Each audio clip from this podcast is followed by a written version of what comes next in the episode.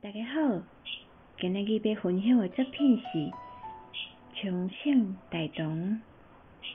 水牛伫台湾的开拓的史上扮演了真重要的地位。台湾本来只有野生的黄牛一种，汉人来台之后，伊家教了乖乖，而且嘛对华南一带引进水牛。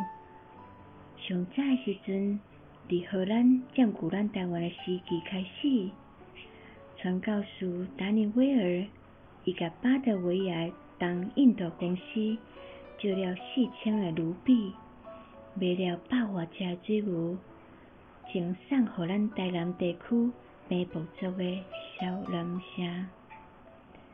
教导因进步的农耕方式，国姓爷时代。为着鼓励汉人来台湾开垦，引进搁较侪水牛来帮助农民。自此了后，到了七零年代，台湾的农村水牛是上普遍的风景。水牛更加是台湾文化中常常互感染的象征。一三零零的花啊，重庆大同。象征台湾人刻苦耐劳、奋斗不懈、脚踏实地精神。